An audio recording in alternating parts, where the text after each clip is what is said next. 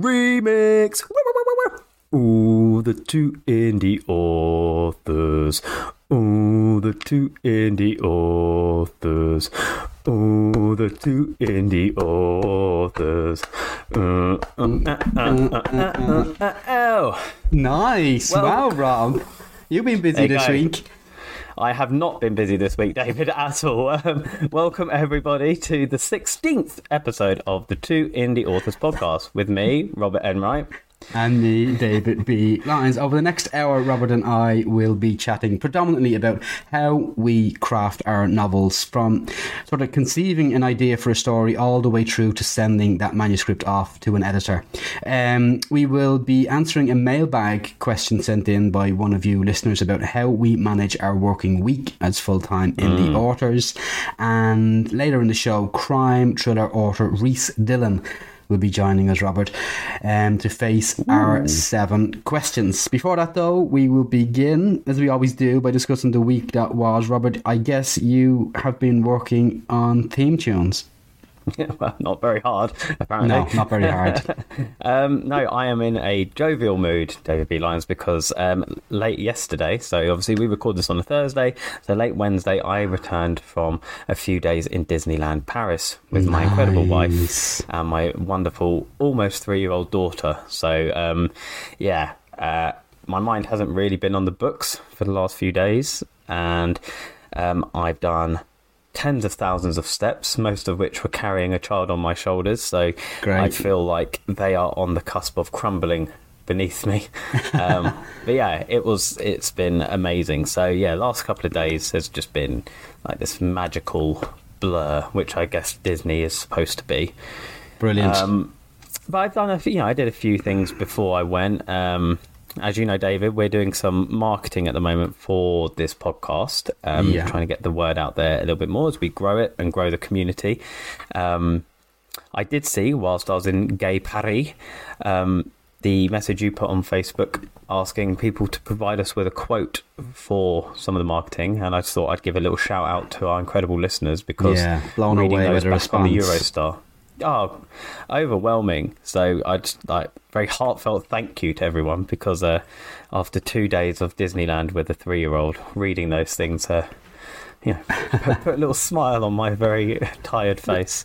nice. Um, but yeah, a couple of other little things I've done uh, recently is I've decided to up my mailing list game um, and take a leaf out of your book and put myself a little bit outside of my comfort zone and start doing videos for my mailing list. Great. Um, so I've actually recorded a whole batch of them for my automation process for when people sign up. Nice, yes. Um, so that involved a lot of um, takes. Also, also involved quite a few costume changes. oh, yeah. yeah. Um, so, uh, and one annoying thing was I did an entire batch for my Sam Pope sign up list, and then I realised I had my pile of books next to me, and I realised I had them in the wrong order, Ah, and I had to record them all again because that wasn't good enough for me. wow. Perfectionist. Yeah. Um, and one thing, a really good one, something we always bang a drum about is about being an independent author. Would you like a good example of why being an independent author is awesome? Always. Always. Well, I found out, don't know how, um, I just didn't have an epilogue in one of my books when all my books have epilogues.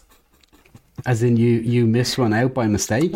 As in, I, I knew I'd written it because it's Oh. probably the best epilogue I've done because it really sets up like the next book.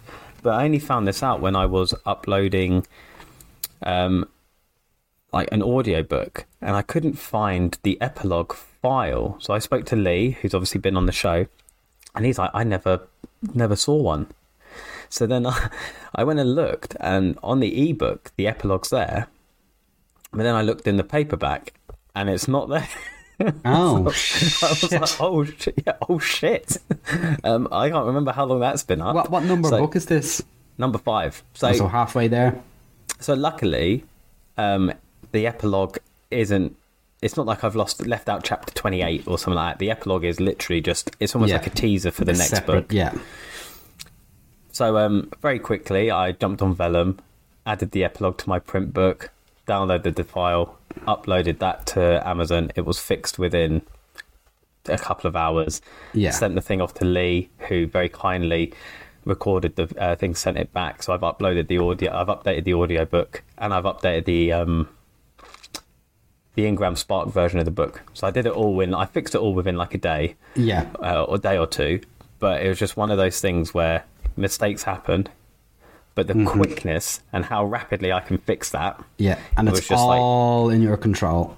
Mm-hmm. All under your control. Imagine So- the mess of having to go through that with a, a publisher. Anyway, uh, not not to be bashing on publishing companies No. all the time, but I mean, I've been with a publishing company when mistakes were spotted in my book, and trying to get them changed was like turning a, a Yeah. cruise liner around. But and that's three platforms I had to update as well. Yeah, and you did it all. So so I could do it all very quickly. So yeah, I just thought a, a good shining example of why um, I love being an independent author. Um, David, I know you love being an independent author. So what have you been doing for the last week? Um, yeah, quite a, a diverse range of, of things, um, which is what the in the author um, gig brings us. Really, it's it's the, uh, most of the time we've got our fingers on the keyboard and, and we're we're typing out a book, but there- there's so many other areas that we need to be working in. So, uh, well, one of the areas I was working in was forming an idea for my next trilogy of books. I think I have the setting down Okay. in my head. I know what the setting's going to be. I need to come up with some thick plot. Uh, I love the setting, but I need to come up with some thick plot um, to go in that. But I'm in no rush. I'm not going to be writing that till the second half of the year anyway. But I like, I love this stage of it where the story is coming to life in my own head. Um, it's slowly sleeping, uh, sleeping in there. So we, we'll see where that is um, over the next month or so. I've um, oh, I've had a letdown from one of the main production companies who showed great Oh, interest no. in Alex. They've uh, passed on it, which is a little bit disappointing because they were really eager on it. Uh, we've still got two big sharks circling it, so I'll, I'll keep our listeners up to date if, if anything happens on that over the next couple of weeks. Um, I spent a lot of time retemplating a new look email letter that goes out. So I send an email letter out on the first of every month. I've been working on that over the last um, week or so. And what else have I been doing? Loads of stuff. Well, it's the start of a month, so accounts come into it, which is the boring part. But it, I did my accounts yesterday. It took me 20 minutes for a whole month of accounts to just, you know, separate Sta- the stay on top of incomings and the outgoings. Yeah. And um, and it, and it's just in a Word document that I send off to my accountant uh, once a year, literally in April. So that's all done. I've, I'm really looking forward to February. I've set all my new ads up for my new um, America trilogy. So yeah, a, a, a diverse week for me uh, with not too much writing, but it just goes to show that you're, you're kept on your toes in this game, really. Two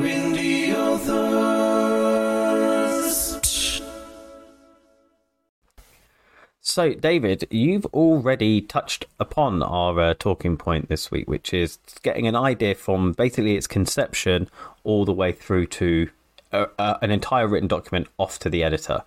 So, um, as our resident lecturer uh, here at the Two Indie Authors, um, how's that? So, you're currently in the middle of that process. So, I'm going to hand over to you. What do you do now to keep kind of blossoming that idea that's already seeping into your brain? Oh, well, th- yeah. Do you know what? Funny enough, that that's a question I get asked often. You probably do as well, which is normally phrased like, "How do you come up with your ideas Yeah. for your books?" Um, and and the problem is, is there isn't really a specific answer for it. And I've done lectures, as you say, on this subject of how to form ideas. I'll brush on some of those tips now in the next couple of minutes. But really, I mean, my last trilogy, the America trilogy, which is about two hundred and fifty thousand words of um, manuscript that I've written over the last year or 18 months, the idea for that whole trilogy, I'm not joking with you, it fell into my head with a snap of a finger when I was walking down the stairs one day.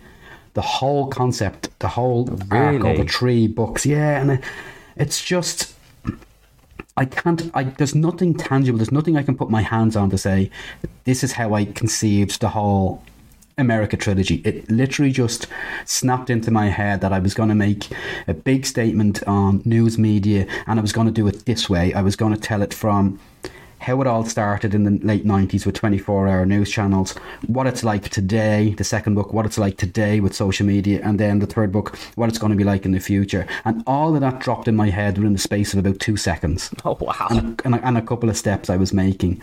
Um, so it's a really bad answer for our listeners to say, well, ideas just drop into your head.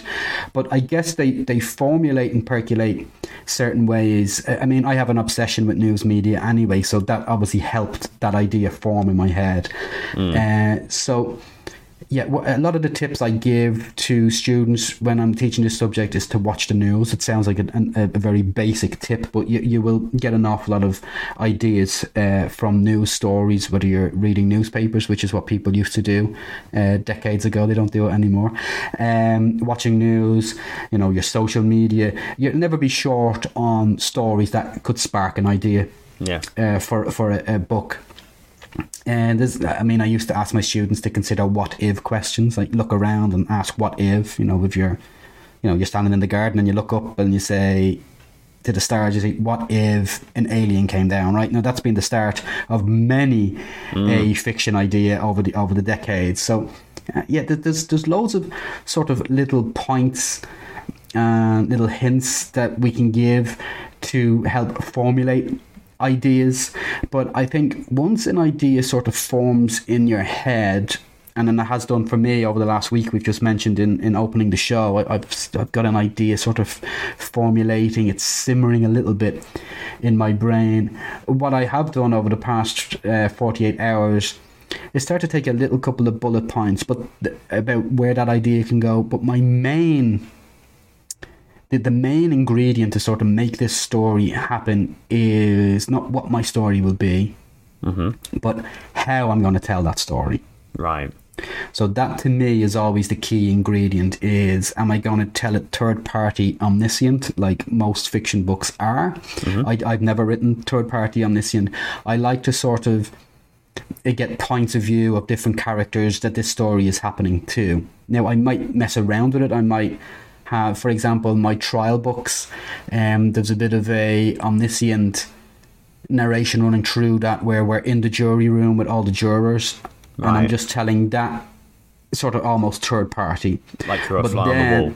Like a fly on the wall, yes.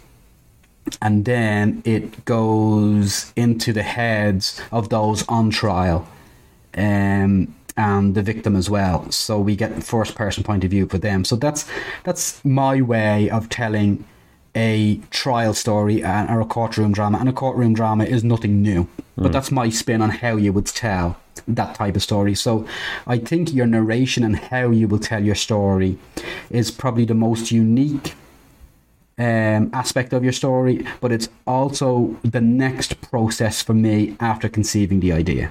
Yeah. So I've conceived the idea, now I'm thinking, how am I going to tell this story? Now, it's different for me to you, Robert, because I'm conceiving um, a new arc every time I'm writing a book. Yeah. Whereas it's probably two or three years since you came up with your whole concept of uh, Sam Pope and him being this vigilante hero. So it's different for you when you're conceiving an idea for a book because Yeah. obviously the main part of it was at the start. And now you've got another 80,000 words to do a new story. How does that, how do you think, right, what adventure am I going to bring Sam on next? So, so for me, it's I, I when I started out with Sam, I knew I wanted to have like a storyline that ran through the background. It runs through, I'd say, the first four books, maybe bleeds into the fifth, and then there's always like ripple effects off of it. That he worked for like a covert government, you know, operation that wasn't what it seemed. So that's all simmering in the background along with your main plot. Yeah, so each book has like a main plot. Like the first one is um, some woman is getting he he stumbles across like a conspiracy with the police and some gangsters. The second one, a missing girl. He tracks down a missing girl who's been taken by sex traffickers, and he takes on that empire. Third one, his mentor is being accused of terrorism, so he has to go and try Yeah. and get to him before his old boss, who's like the main big bad, gets there. So like, there's these kind of standalone thrillers. Like I, I would always look at it as like if it was a movie, this is movie one, this is movie two. Yeah. But there was like it was all leading towards this point, and then since then, it's kind of splintered off into different things. So like the book I've currently just started writing now, number eleven, the that is almost a lead on, twelve years on from one of the prequel novellas Ah, interesting. Okay. where the guy who's in that prequel novella, the guy who's basically like the head of the French um, art military, did a deal with Sam's old boss to like basically try and cover up a misdeed that they did, and Sam survived, and now it's it's likely to come out. Now this guy's running for president of France, and Great. Like so that, so there's that so what i always do is i i always now look at it as like okay right who can i bring back am i leading up to another character coming back in kind of keeping the whole world going around like characters come and go drop in Great. but i actually think of like fight scenes action scenes that it can't be repetitive but Ah, i will yeah. always think like what would be a cool action scene like what would be a cool So what what ge- you might start with, as you said, you might start with going through your back catalogue and seeing what characters you might pull out um, and introduce in in a bigger area than in this next book, or you might conceive the idea for the next book by thinking, what jeopardy can I put Sam in? What fight scene can I put him in? And that might explode the whole concept for you. Yeah, exactly that. So Right. I was like, in this one, I know for a fact I want Sam, very like the Bourne films, I want Sam to get to a hotel to take somebody out, like his only possible clue to what happened in that prequel novella. He needs to get there before like a French hit team gets there to kill the witness first. And they're going to get there at the same time, and Sam's basically going to fight through them without them realizing who he is. So I've already got that basically written down as like a, a sentence before I've even formulated the Yeah. rest of the plot. So in my head, I'm like, right, that's a couple of chapters of awesome action. So I can do that. And then I'll flesh things out around it.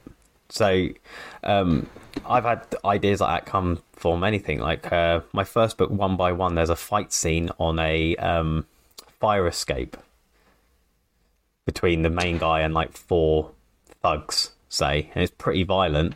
That all came because I was sat on a wall in Switzerland where my mate used to live, and there was a horrible, rickety looking staircase down the side of a building. I went, that'd be an awesome place for a fight scene in a film. Great. So things like that. So I, I'm like you, like an idea can come from anywhere. I do Yeah. have like a so I say keep a notepad, but it's obviously 2023, so I have files on my phone. I have, I have one for Sam Pope, I have one for Bermuda, I have one for a few other deers. Anything that pops into my head, I note it down in there. It might get scrapped. It could be a name. It could just be a name of a character because I was like, that's a cool name. So I pop that in there. I could use it. I think in the last book, no, in, in book nine, there's a there's a hitman called Elias Defoe. I, I was like, that's a cool name because I was Yeah. watching um, what was it the Split or something on BBC, and their their Right. names in that were Defoe, and I was like, oh, I need to have Defoe as a as a as a name in my book. So, I love coming up with character names. I love coming up with titles for my books as well. so I'd say that that would be when the an idea's formulating. I would always just say just have a thing on your phone just to make sure you're capturing them, noting them down. Yeah. Um, Yeah, it's a, yeah, it's, a, it's it sounds like a basic tip, but very key. Yeah, I mean, ideas for story. I think everybody probably has an idea for a story in their head. Um, so giving hints on how to come up with ideas is is probably not uh, our optimum way of, of spending this this half an hour discussing this topic. But I will say, if you are stuck for ideas, as Robert said, watching TV dramas that align to the genre you're writing. Uh, if you write in romantic comedies, watch a lot of romantic comedies and read a lot of romantic comedies. If you write in psychological thrillers, watch an awful lot of psychological thrillers. Read an awful lot of psychical, psychological thrillers because what can happen is you might be thinking, oh, this story is going this way. And when it doesn't, you, well, then you've suddenly just conceived a whole idea for your own story. Now, of course, Robert and I repeat this often you never copy. There's no, No. plagiarism to be had, and don't be robbing other people's ideas. Just be inspired by. So, um, yeah, I mean, in order to come up with ideas, you have to sort of live in the genre. So, read or watch movies or TV shows that align to your drama dra- uh, genre, and you might conceive your own idea in some way. So, we have an idea down, Robert. Let's say we have an Yeah. idea. We've been walking down the stairs, and an idea fell into our heads Out of nowhere. Um. Out of nowhere. What do you? What's your next step then? Do you sort of plot it out that idea in bullet points like I do, or do you just get straight into the manuscript? So I think, forgive me if I'm wrong. I think I've been over the S plan before on this podcast. Oh, you have. It does does feel like something I've You said. mentioned so that, just, yeah. Just quickly uh, remind people. So what I do as soon as I have that idea, say I'm David and I've walked down the stairs. This idea's come in. I might have made a couple of notes in my phone because I don't know. I'm off. I'm heading off to the shops or something, and so I'm coming back. If you've got those notes and you've still got the idea, I do the S plan, which was the big S on an A4 sheet of paper, and then I just line off from the top is the beginning, the bottom of the S obviously is the end, and I just line off and I just put very basic story structure. This happens here, this happens here, this happens here. So very minimal bullet points Really coming minimal. off that S. Yeah. However, I've got S plans that fill the entire page. Like it looks like the scribblings of a madman. But Mm-hmm. Yeah. if you can kind of work, I don't know, ten to fifteen bullet, uh, ten to fifteen lines off, you can get a rough structure of a story on that. And then I know my books are thirty chapters, so I, I can't tell you your book will be thirty chapters. But what I do is I then plot out chapter by chapter based on that that S plan, what's going to happen in that chapter, just like two bullet points. Um, and do you know that? So you've got thirty chapters. Do you know that each of those is going to be twenty five hundred words? Yeah, I, well, I know I, that's what I aim to write. That's what I know Yeah. I write to. Um, so it's quite formulaic, but it, it really works for me. It keeps me structured. But know, there'll be bullet, there'll be chapters that I bullet point out that aren't on the S plan. But Yeah. say I've done, I've got to chapter seven. I'm writing. I'm now because the idea is formulating and formulating. I'm going okay. Well, in this chapter, this can happen. This chapter, this. But I just make sure characters are introduced in certain chapters. Things are said that might reveal a twist later on, and then by the end of the all the bullet points, I basically have a plot line formed out, and I go okay. Right now, I just Yeah. need to start writing it. So Yeah, your whole hook is there. Everything's there. Your yeah, arc is it- there. There's like wriggle room in there. Obviously, if, if things change when I'm writing it, but I, I know I sit there. I go right. Today I have to write one chapter. What's today's chapter? These two bullet points. Right. Okay. Cool. Go. Yeah. So that's that's Brilliant. like how I plot out. How how do you do it? Um, mine is slightly different, and Robert is a great way um, of sort of refining your arc, finding your way from the start to the end of your book through the three acts. And every story, sort of in a traditional way, has three acts: your your your beginning, your middle, and your end. So. I like. I don't like to start plotting out until I know my ending, Robert. Mm-hmm. I, I, in fact, very often the whole idea is conceived on the ending, the end twist, and think, Yes. oh, if I did that, and then I'll build a story around it. So let's just say I have my idea and I know my ending. I've already mentioned this, but my next point, port of call, then is to find out how I'm going to tell this story. So if I figure out I'm going to have one sort of um, omniscient sort of narration running through it, and then I'm going to have three different first person points of views. I will then have a table, like in a Word document, a table, very old school this, with the third person narration, and then each of the three main characters that I'm telling in first person. Okay. And I will have bullet points in each of them of where their story is going to go. do you think, David? Just as a quick one, because this is really this fascinating way of plotting out, going from the back, and I'm sure there's other uh, authors listening who want to write in multiple perspectives. Would you be able to Yeah. share something like this in the group? Because I'd like to see Yeah, this. yeah, I could share that. I have I have all my examples of all my books that I've Yeah. done. Yeah. If you could share one Yeah. in there, that'd be great for us to see. I'd like to see it as well. Yeah, well, it's it's very basic and, and not so it's it's not so pretty. It's literally just a word table document, uh, in different colors for each uh, POV for each point of view, and and then I will know a bit like you. You say you write thirty chapters, and if you give two and a half thousand words to each of those thirty chapters, you're getting towards your 75, 80,000 words, which is you're the bullseye you aim for. I'm always aiming for a little bit higher than that, between eighty and eighty-five thousand. Doesn't always come in that way. But um, I will know then that I'll, I'm gonna need I'm gonna need twelve chapters from each of these three points of view. So how can I tell their arc over these twelve chapters? Mm-hmm. And then I will have twelve bullet points, and I'll know that that's what each of their chapters uh, need to be. Now I could start with a, a basic bullet point. Say, if you take my book, The Coincidence, the opening bullet point was it's Joy's first day in prison. And then eh, from that one tiny, tiny bullet point, I can create two and a half thousand words of describing what it's like for a woman to who's claiming her innocence to be to be going into prison for the first time. I think I mentioned this on, on the show actually. And I gave this an example. The reason I say the coincidence is because I used I have used this in a lecture when I've been in university.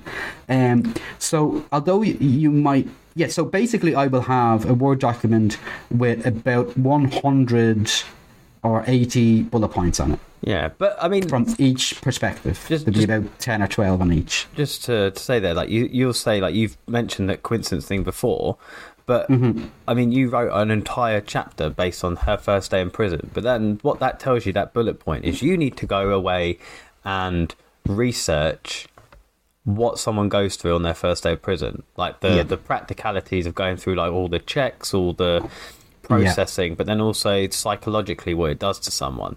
So yes, especially when you're telling it in first person, like I was. Yeah. So when we're plotting out these ideas, you know, that we, it's not. I'll, I'll just have something like I don't know. Sam goes to this place. Well, I've got to go and research that place. I've got to you Yeah. know, see how long it takes to get there. All the things like how you would get there. All these things. So I think although they're we're plotting it out, we're not. um you know, it, it- it's a very loose plot. There's still a lot of work that goes into it. So Yes, with absolutely. that work that goes into it, what is your writing process, David? How do you succinct, succinctly tell me how your um, writing process is when you're in the midst of writing a book? Yeah, so I have my idea. I have all my plot down in bullet points. Um, I will I will try and write a, a chapter a day. So it could be a bit like you. It could be thirty chapters. So that sounds like that's thirty days. In just over a month, you'll have a a first draft. But that's not how it works for me Never because works like that. Th- not certainly not for me. I will wake up on a Tuesday and think, just don't have it in me today. Hmm. I I don't. I don't have the writing head in me today. I'm going to focus on my marketing or on my admin or something. It depends on. It depends on how I wake up. Truthfully, if I wake up naturally, I will be in the mood of writing. If I'm woken up in the middle of a sleep, I'm done for the day.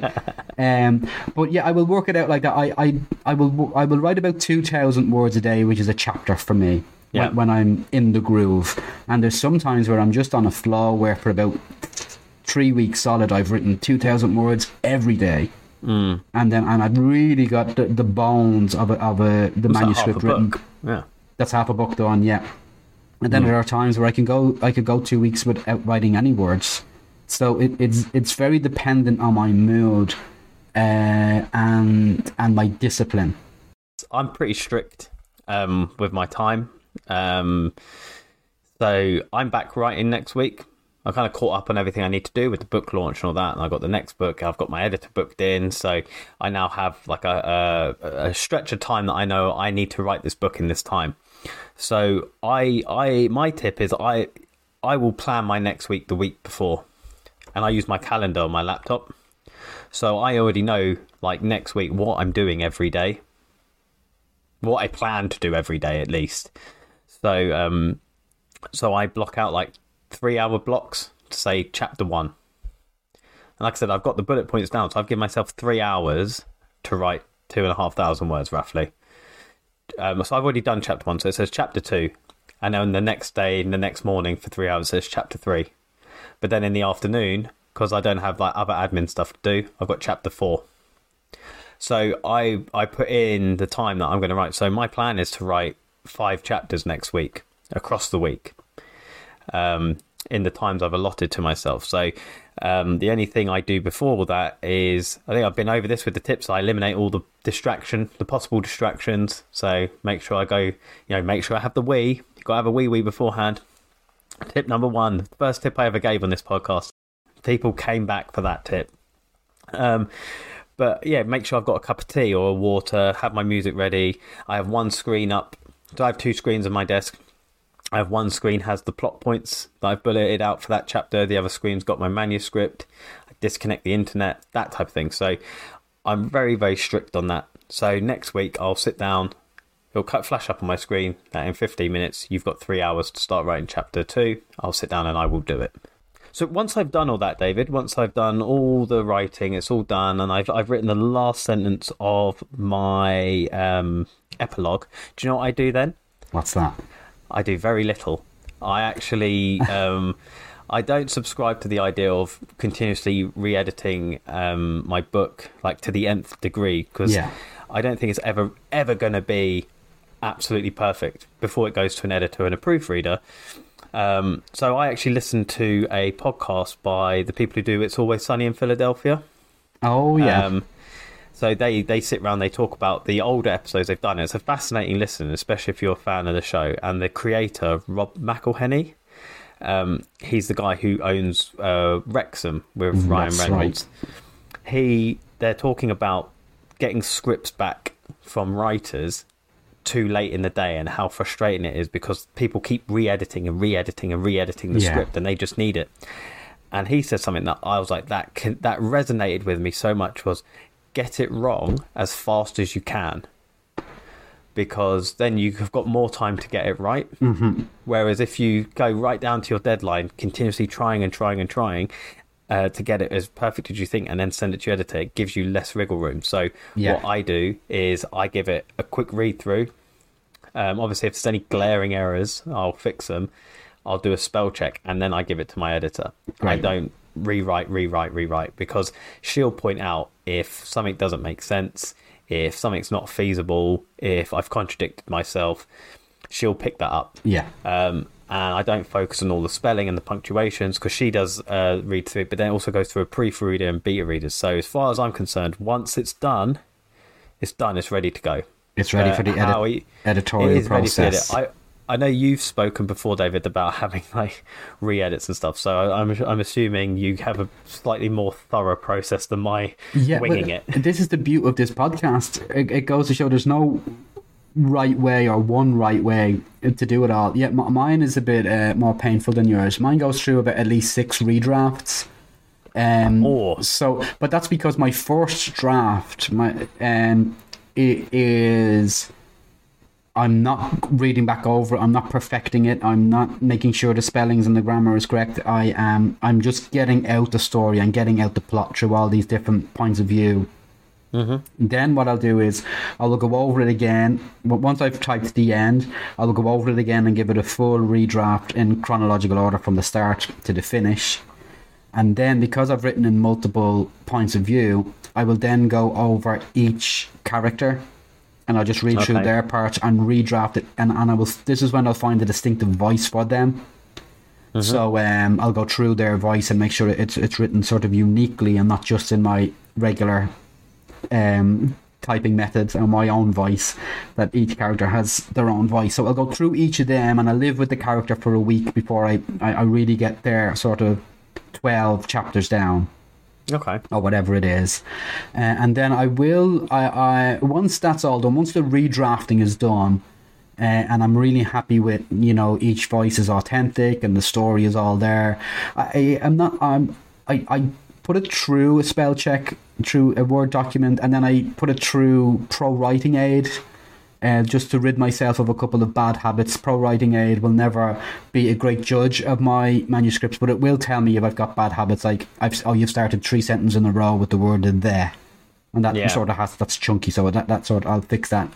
Um, and the reason is the reason I sort of go through thorough redrafts and editing is because when I send it to my editor, and I, I don't have a relationship with an editor like you have, who knows your style inside out and your characters and, and, and your voice, I like to pick and choose different editor for a different trilogy. Okay. I, I, I have a different editor for each trilogy, and I'll have a different editor for my next trilogy.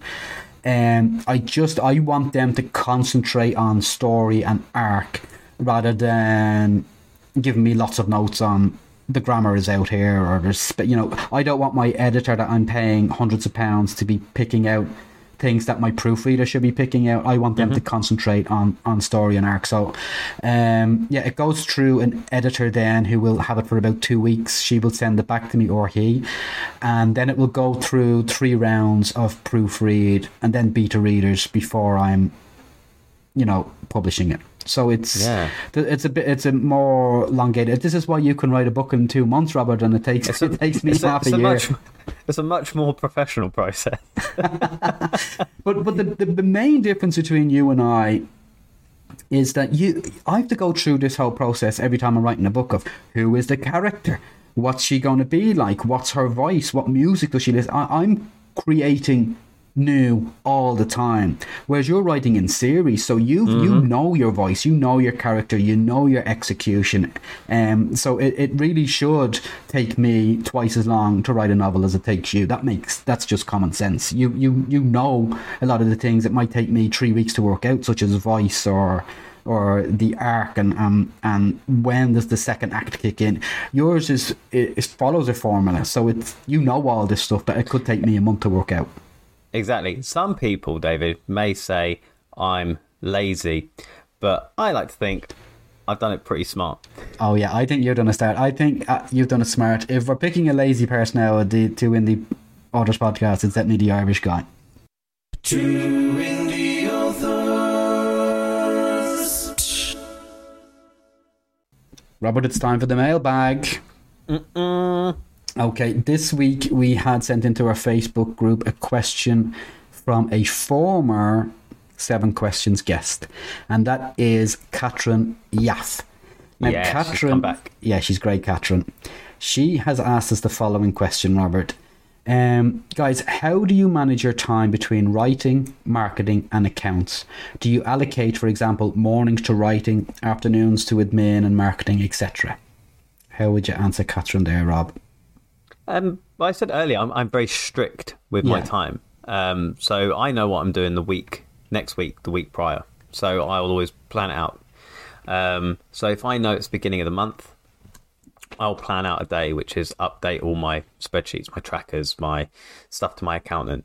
So I think I'm pretty big on it. I've banged this drum quite a lot. If you do your admin regularly, it never becomes a big task Yeah. because it only takes little bit of time just to keep adding on, adding on. Um, so I feel like the admin side of being an indie author gets blown out of proportion by a lot I, of people. I totally agree with you. Yeah. Um, people say, "Oh, I've got to set up loads of ads." Well, it, it, it takes an hour or so. So I think if you just set aside a bit of time, if you know what bit of admin you want to do, so say you know I'm going to set up some Amazon ads this week, so I've got to do some uh, research on keywords, ASIN numbers, and then set them all up. It's probably going to take me two hours. Set aside two hours Yeah. and make sure you stick to it. Um, Apart from that, I don't really have like a writing in the morning, this in the afternoon. I just look at my days, say, okay, well, I can have a block of writing there, I can have a block of writing there, block of writing there. Yeah. I should probably do this here, do this here. Um, but I think it's it's one of those things is if you don't stay on top of all of the stuff, Yeah. then you're going to start sacrificing the writing time to to catch up on it. So that'd be my main thing. Would be just stay on top of things, put in the time you need to to do them, and then you won't really need to have like a routine that revolves around. Like I can never understand having like a whole week's worth of afternoons of admin. Yeah. Personally, Yeah. Your day can be diverse rather than your Hmm. yeah your month. Um. Yeah. Well, well, I see it this way, Catherine. I see. I have. Um. I give myself four tasks every day, and that is split this way. I will do I will give, say, I have four hours before lunch and four hours after lunch, which sounds like a, a very regular working day. I will have my first two hours are normally sorting out some admin or some, you know, checking out my ads, making sure they're working, staying on top of my admin, such as just putting aside some numbers and accounts in case uh, at the end of the month when they, it makes it easier for me to come through them. So I don't start being creative the, between 9 a.m. and 11 a.m. because my brain doesn't work that way. Between 11 and sort of half 12 or 1 o'clock, by the time I, I split for some lunch, that's when I tend to be at my most creative in the day. So that's when I will do my writing. I tend to do that first draft that time of the day. Um, and funny enough, I think I'm not really creative. I do my redrafting, the process I talked you through there of writing in different voices and, and finding the different voices and really, really refining my book. I tend to do that at night.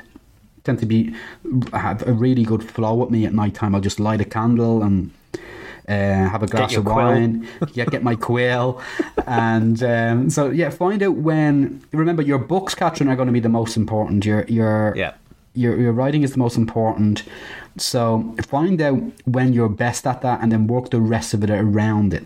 But um, I would say twenty five percent of my day, one quarter of it, is actually writing. Uh, and other parts are to do with marketing or accounts or, or other administrative things or watching Netflix, which I do a lot of, of course. So find out when you're best at writing, maybe split your day into four if you can, like I do, or if you, if you can find that way. I'm not sure what would work for you, um, but find it's the most important thing is to find out when you're going to be at your best for being creative and pencil those sort of areas in. For that's when you're going to be working on your manuscript. Two indie authors. Rob, it's come to my favourite part of the show again. It's time for the seven questions, and this week I've lined up a stellar guest. Hmm. Best selling crime thriller author, Rhys Dylan. Now, Rhys, your real name is Dylan Jones, is that correct? So we're going to call you Dylan, which sounds like we're calling you a surname, like a footballer. Yeah, oh, we're quite right. Uh, no. uh, yes, it is. It is. Uh, the reason for that is that there are several D- Dylan or Dylan, as we say back here in Wales, Dylan Joneses out there. One of whom is the editor of GQ. I am not the That's editor right. of GQ. Yes. Oh, we got the wrong guy. Yeah, we booked the wrong guest. as you can tell from the way I'm dressed. Well, Dylan, thank you so much. It's our pleasure to have you on for the next 20 minutes or so to face our seven questions. But before we ask you those seven questions, could you just tell us a little bit about your books uh, and let our listeners know about um, the genre you write in and how you've done so far? Yeah, sure. Uh, uh, as I say, I'm I'm concentrating now on these police procedurals, which are regional, set in uh, the Dyfed-Powys police area, which is the biggest geographical police area in the country, actually, which covers half of Wales. So it's massive. Um, and this this all stems from uh, the period in lockdown when I had a, a a little taste of what it was like to be retired from the day job. Um, and I thought to myself, yeah, I'll go back to my original voice, which is a male protagonist. And um, I just uh, launched this last January, uh, and it seems to be going well. Wow, and this is the D- Evan Warlow book? Correct. Correct. Okay, and the Engine House is book one. That is correct. Brilliant. Well, I have to say to our listeners, um, for a, a, a lesson on what a book cover should look like to suit the genre, um, check out Rhys Dylan on Amazon, who nails the sort of dark crime thriller genre in his whole aesthetic. Um, congratulations on your success so far, Dylan. But um, I think it all comes down to the next 20 minutes and these seven questions. what do you think, Robert? Yeah. You want to hit him with question number one? Yeah, go on then. Um, so, Dylan, uh, question number one: Are you a full-time author? I am a full time author. Congratulations. and I have been for the last 10 months. Uh, I retired uh, fully from medical practice. I was a doctor uh, in April. So uh, I've been doing this now completely uh, since then. Wow, congratulations on your success in, in such a short time. When did you publish your first book, Dylan? Okay, yes, this is this is the overnight success that has taken 38 years, right? You know, One of those stories. yeah, um, yeah. I'll, I'll be brief. My story is is quite convoluted. I I published a book. Uh, I published a couple of crime books back in the 90s that were made into TV films by BBC. Oh, uh, believe it or not. Uh, but very much like other people who've been on this. Um, uh, on this program, you know, you think you get that little taste and everything will change, but of course it didn't. Uh, and I got a little bit, I felt a bit sour about it all. Uh, And of course, I was balancing that with with a full time job in the NHS. Um, So I I then veered off into doing some uh, writing things that I wanted to write, uh, uh, some passion projects, which I know is uh, close to your hearts as well. Uh, um, but as I said, back in back in lockdown and just before lockdown, I'd semi-retired from the NHS, so I had some time. I published uh, s- three books with Bookouture um, under under a different name as Okay. Dylan as Dylan Young. That was aspirational on my part. Um, and, uh, uh, another three books with with Bloodhound, but I, you know, I, I just felt that I was being pushed in a direction that I didn't want to go into, and uh, so I feel very comfortable in this um, in in this genre and in in the voice that I'm using now. So um, I, I thought I'd give it a go, uh, and I decided to do. I decided to do rapid release, which is something we can touch on if you like. Yeah. Uh, and here we are. Uh, f- uh, where are we? Six books and 12 months later. Wow, incredible! That's that's fantastic. And I bet if Bookouture or Bloodhound came knocking on your door now, you are likely to not answer. That is correct. I've set the And enough said. uh, I set the dog on them. No, they, I mean it, it was good to work with them, but uh, Yeah. you know now now that I'm doing this, and you know as well as anybody that you can do anything and everything better than they were doing for you. Yeah, yeah. Yeah, that, I- that's that's that's simplicity. That's the simplicity of it, isn't it? Really, there's nothing they can do that we can't do ourselves. Yeah, No. I'd, I'd bang that drum also. Uh, quickly, before we go on to question two, I do have a sub question for you there, Dylan, because you Yeah. did mention about rapid release, Yeah. um, which isn't something I don't think we've covered much on the podcast uh, so far. So, with that, I'm assuming you obviously release books rapidly. It's quite self explanatory, but, but did you have them like in the can ready to go, or did you just write at like a rate of knots? Well, that's the very interesting question because I think that there are two schools of thought here. Um, the one is that y obviously the reason that, that I'm, I'm rapid releasing is that in this genre, especially, uh, we have whale readers. They they are voracious. You know, they Yeah. will read perhaps two or three books a day, and they want the next one uh, in your series. Um, you know what what what sealed the deal for me here uh, after after three books was that I, I somebody kindly wrote back to me an email. Oh, actually, it, it was an Amazon review, and they said I came for the crime and I stayed for the characters. Now Great. that just put it in a nutshell for me. You know, I, I realized I was onto something here, and Yeah. that's what people want. So if you if you if you let them go for six months, twelve months, they've forgotten about you. There's more Frankly. characters. Yeah, Yeah, there's they other have. characters. So, y y y I, I know quite a few of my colleagues y- y- um, uh, live uh, literally by the seat of their pants. You know, they finish one book and they put it up for pre-order without having written it yet. I think that you do something like this, Rob. Is that right? Yep. Yeah, Yeah, I'm much more. Um, uh, I spend a lot of time in the NHS, uh, and in that you've got to do some forward planning. So I prefer to have three missiles in the silo before I launch anything. Yeah, fair enough. Yeah, so that's your answer to that. I, I write beforehand. Uh, rather than uh, uh, you know wait until the next one is up there for pre-order and then tear my hair out. yes. The, the the the gun is already loaded with bullets before you're Yeah. pulling any trigger. Nice. Correct. Okay. Well, our listeners are gonna are gonna get a wealth of information out of you now, uh, Dylan. Which brings us the question two. Then, Uh, what option have you chosen? Have you chosen to take your books wide, or are you exclusive at Amazon? Oh, I'm exclusive. Yeah, uh, I'm. I'm like you guys. I'm exclusive for for ebooks, and I'm wide for paperbacks. Um, I also uh, put the paperbacks up, up on Ingram Spark, so that they're available in a, from anywhere. You know, you can buy those via online and Watsons anywhere, uh, Yeah. which is which is great. Um, I, I'm. I, I know. You know, you've touched on the the fear of Amazon in the past, uh, i.e., what might happen in the future should they decide to do something, I, which they're quite capable of doing. Um, but they do so much, you know, behind the green curtain, frankly, Yeah. uh, for for us. Uh, and I, I, I've been listening to the podcast. I've been listening to you guys. I'm exactly the same. I'm about sixty percent KU. Uh, Yeah. and uh, the rest are sales, um, and they, you know I, I just wouldn't try and do it now wide. I think it's too much work. Uh, at, at the rate at which I release, it would definitely be too much Yeah. work. Yeah, absolutely. And the KU page reads are, especially in the genres that you write in, which Yeah. is series, as you say, those whales are out there just waiting to, to lap up the next book in, in Absolutely. KU. Absolutely. Yeah. yeah. So that's your answer for that. No, I am exclusive. Brilliant. Fantastic. Um, question number three, Dylan, uh, is name the one service you use as an indie author that you cannot do without. Okay, that's a very. It's a bit like uh, Desert Island Discs. This isn't it? Yeah. You know, I've got about twenty things that I wanted to say, but Yeah. but I'm going to be slightly controversial here, and I would say to you, the one service that I use a lot of is the Facebook Ads Library, Meta Library Yeah.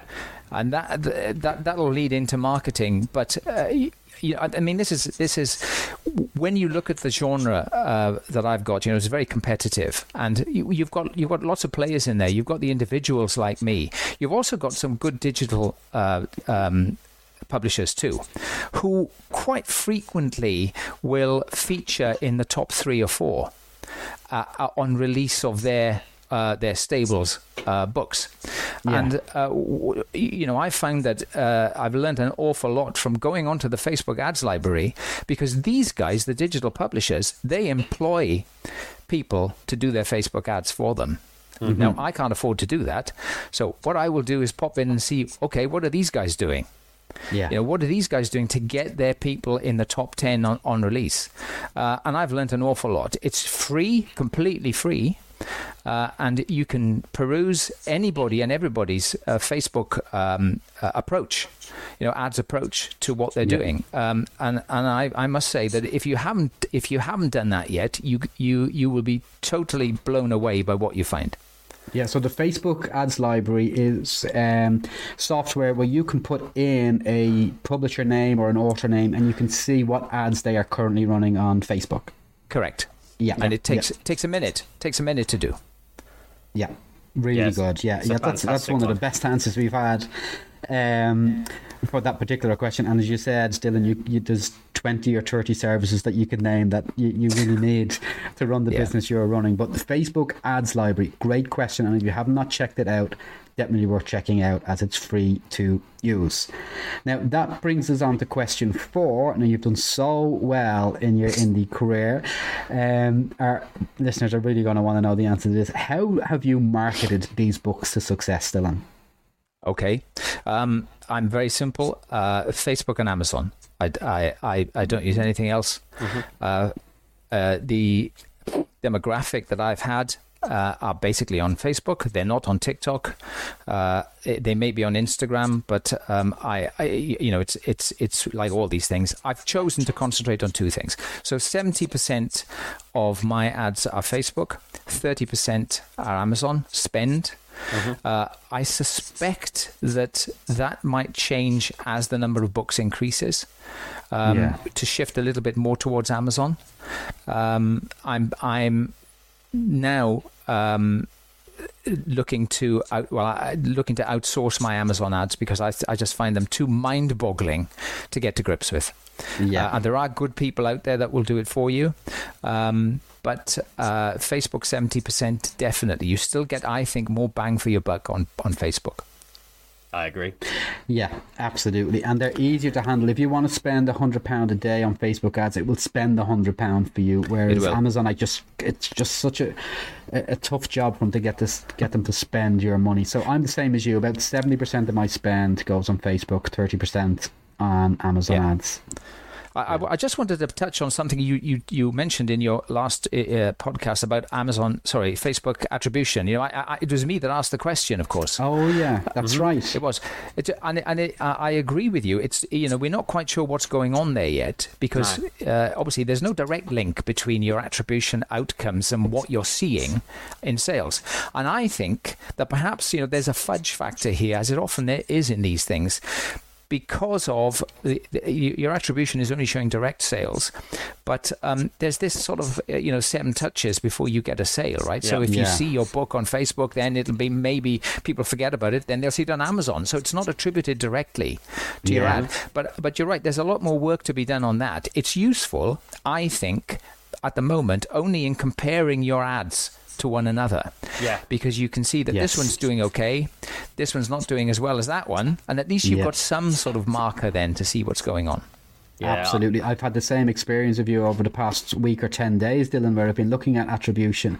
And if I'm sell if I sell 100 books in a day, only through my Facebook ads, and then I look at the attribution, it's saying you've sold 17 books. And I go, well, Yeah. I haven't sold 17. I've sold many, many more than that. But Yeah. where, where are these sales coming from? And you're right, our ads are a little bit more branding branding awareness. So they Yeah. think, oh, that David B. Lyons book looks interesting, and they might log on to Amazon in four or five days' time to buy it, rather Yeah. than rather than just doing it initially through the link that you set Yeah. up through your ad. So Yeah. don't go by attribution links, listeners. Um, it's likely to only be serving you about twenty percent of your sales total, and it's as Dylan said, the genius of attribution links to help us is by comparing which ad that we're running is working best. So that leads us on to uh, question five, Dylan, and that's what's the one thing you know now that you wish you knew from the outset? Uh, okay, um, that that again is a very difficult question. I, I think if we go back to the beginning, you know, the the outset, then I, I I've got a bit of a quote here. You know, not to be naive and to be beware of false idols. I, I you know, when when you start writing, you, you want validation.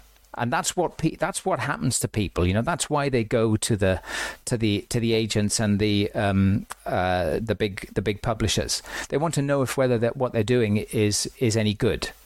Of course, we have the advantage now is that you can put two or three books out there fairly quickly, and you'll know straight away if they're any good or not because people will be buying them. Yeah. Uh, and uh, yeah, you know, I, I th- I've got a theory really that um, you know editors. Uh, working in the publishing com- uh, in the publishing industry, they're just people with opinions, Yes. educated opinions, but they are just opinions. If they knew what sold books, everything they published would be selling. yes. They, they're just people with opinions. And I've come to realize that, you know, your opinion is just as valid, probably more valid sometimes. The quickest way to do it these days is to write your book to your satisfaction, put it out there, and you'll find out whether or not it's any good. So true, and it's such a good point that the, the editors, and I've worked with a few of these. I've actually been an editor at a, uh publishing company. You're, it's just one person's opinion. It really all it is. I'll never forget a, a, a phone call I had with one publishing company where they were spelling out, "Oh, this is what we want you to rewrite. This is what you want want you to rewrite. We want you to rewrite it in this voice." And I was thinking, no. That's there's just there's absolutely no way I'm going to do that, and it was No. just this one person's opinion, and it was so off as far as I was concerned that that it was that moment where I realized that I shouldn't be holding myself account to this person's opinion. It's really No. not that valuable to me. And yet, it's No. all I had wanted for a couple of years beforehand. So it's yeah, it, it, it takes finding that out and a trigger going off in your head to realize, no, Yeah. I can do this independently and much more successfully. Yep. Brilliant. So that brings us to question five. Oh no, question six, Dylan. You're almost there. We're, we're, we, the finishing line is in sight. um, always an interesting answer from this one. Question six. What's the biggest frustration for you as an independent author? Um, okay, well, I, I had to think about this as well.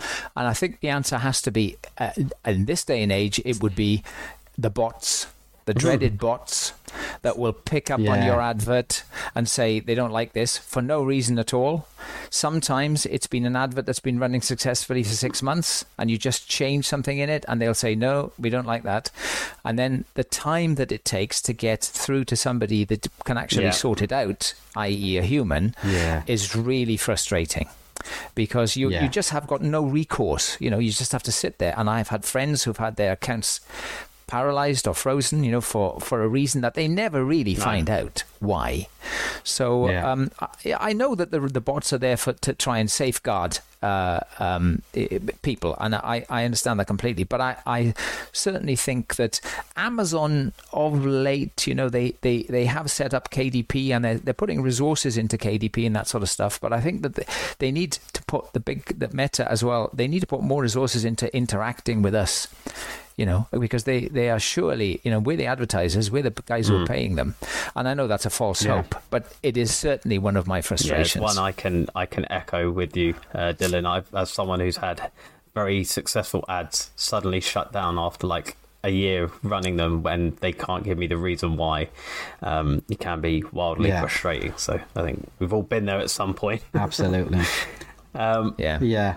Slave to the are, algorithms. Um, but you are, Yeah. will after the next question, you will no longer be a slave to the seven questions, Dylan, because it is the final one. And that question is: What's the one piece of advice you would pass on to our listeners? Okay. Okay, I haven't got one piece of advice. I've got lots of pieces of, but there we are. We'll try and keep it small.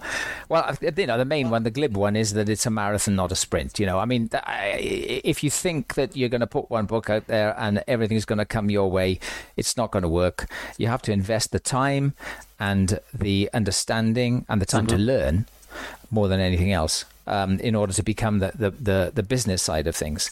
I've got some caveats here. You know, I'm I'm coming at it from rapid release. David, I know you're not. Um, you, you, you know, your your your your books come in trilogies. Really, I understand, uh, rather than you know Yeah. long series.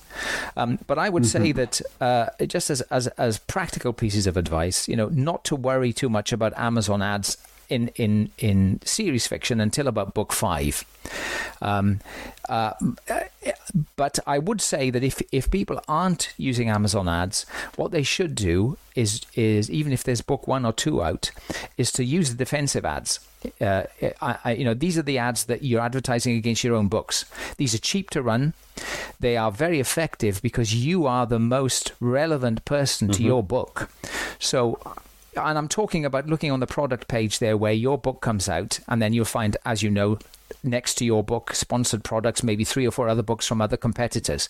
You can safeguard that really easily by doing by doing defensive ads to advertise against your own book. They are cheap because you're the most relevant person to that book, and uh, you know you should do that right from the word go when you've got more than one book out, uh, because Yeah. people will see your other book there straight away.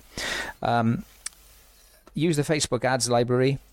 Uh, and you already know that if you're going to do rapid release, my recommendation is to have two or three books in your pocket before you Yep. start off because it Yes. becomes a very quick roundabout once you start going.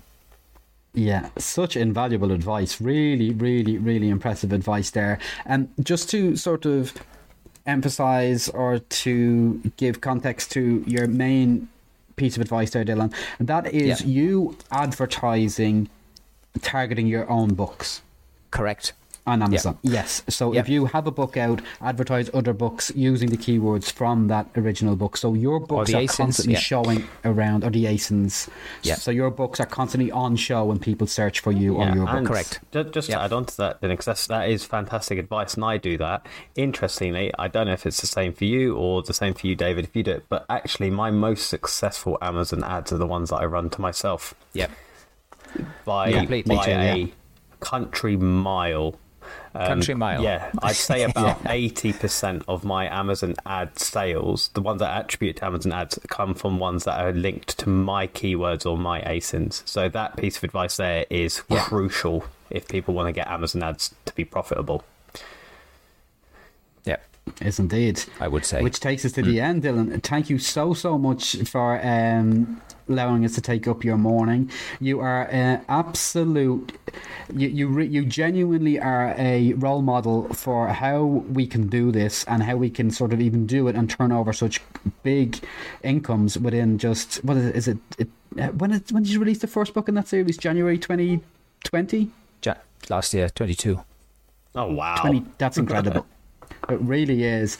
Over four and a half thousand fantastic reviews of your first book and it's Rhys Dylan that's r-h-y-s uh, check Rhys's books out on amazon for just a really uh, concise way of how you can through your book covers tell your readers what the genre is. It's just, it's just your whole packaging is fantastic, uh, Dylan, and congratulations on your success this far. I, I ought to give a shout out to Tim Barber, who's the designer there. Yeah, it, it's uh, uh, he's amazing. So- fantastic. Oh, Tim, well done. So check out Tim Barber as well. I'm actually on the look. I'm, I'm actually on the lookout for a uh, Oh, cover okay. designer. Okay, so, well, I'll um, give you. I'll, I'll, I'll, I'll- DM me. I'll be checking it. Yes, I will indeed. Uh, thank you again for, for spending time with us this morning. Thank you so much, Dylan. Cheers, guys. Two indie authors. Well, David, another wonderful seven questions. I thought.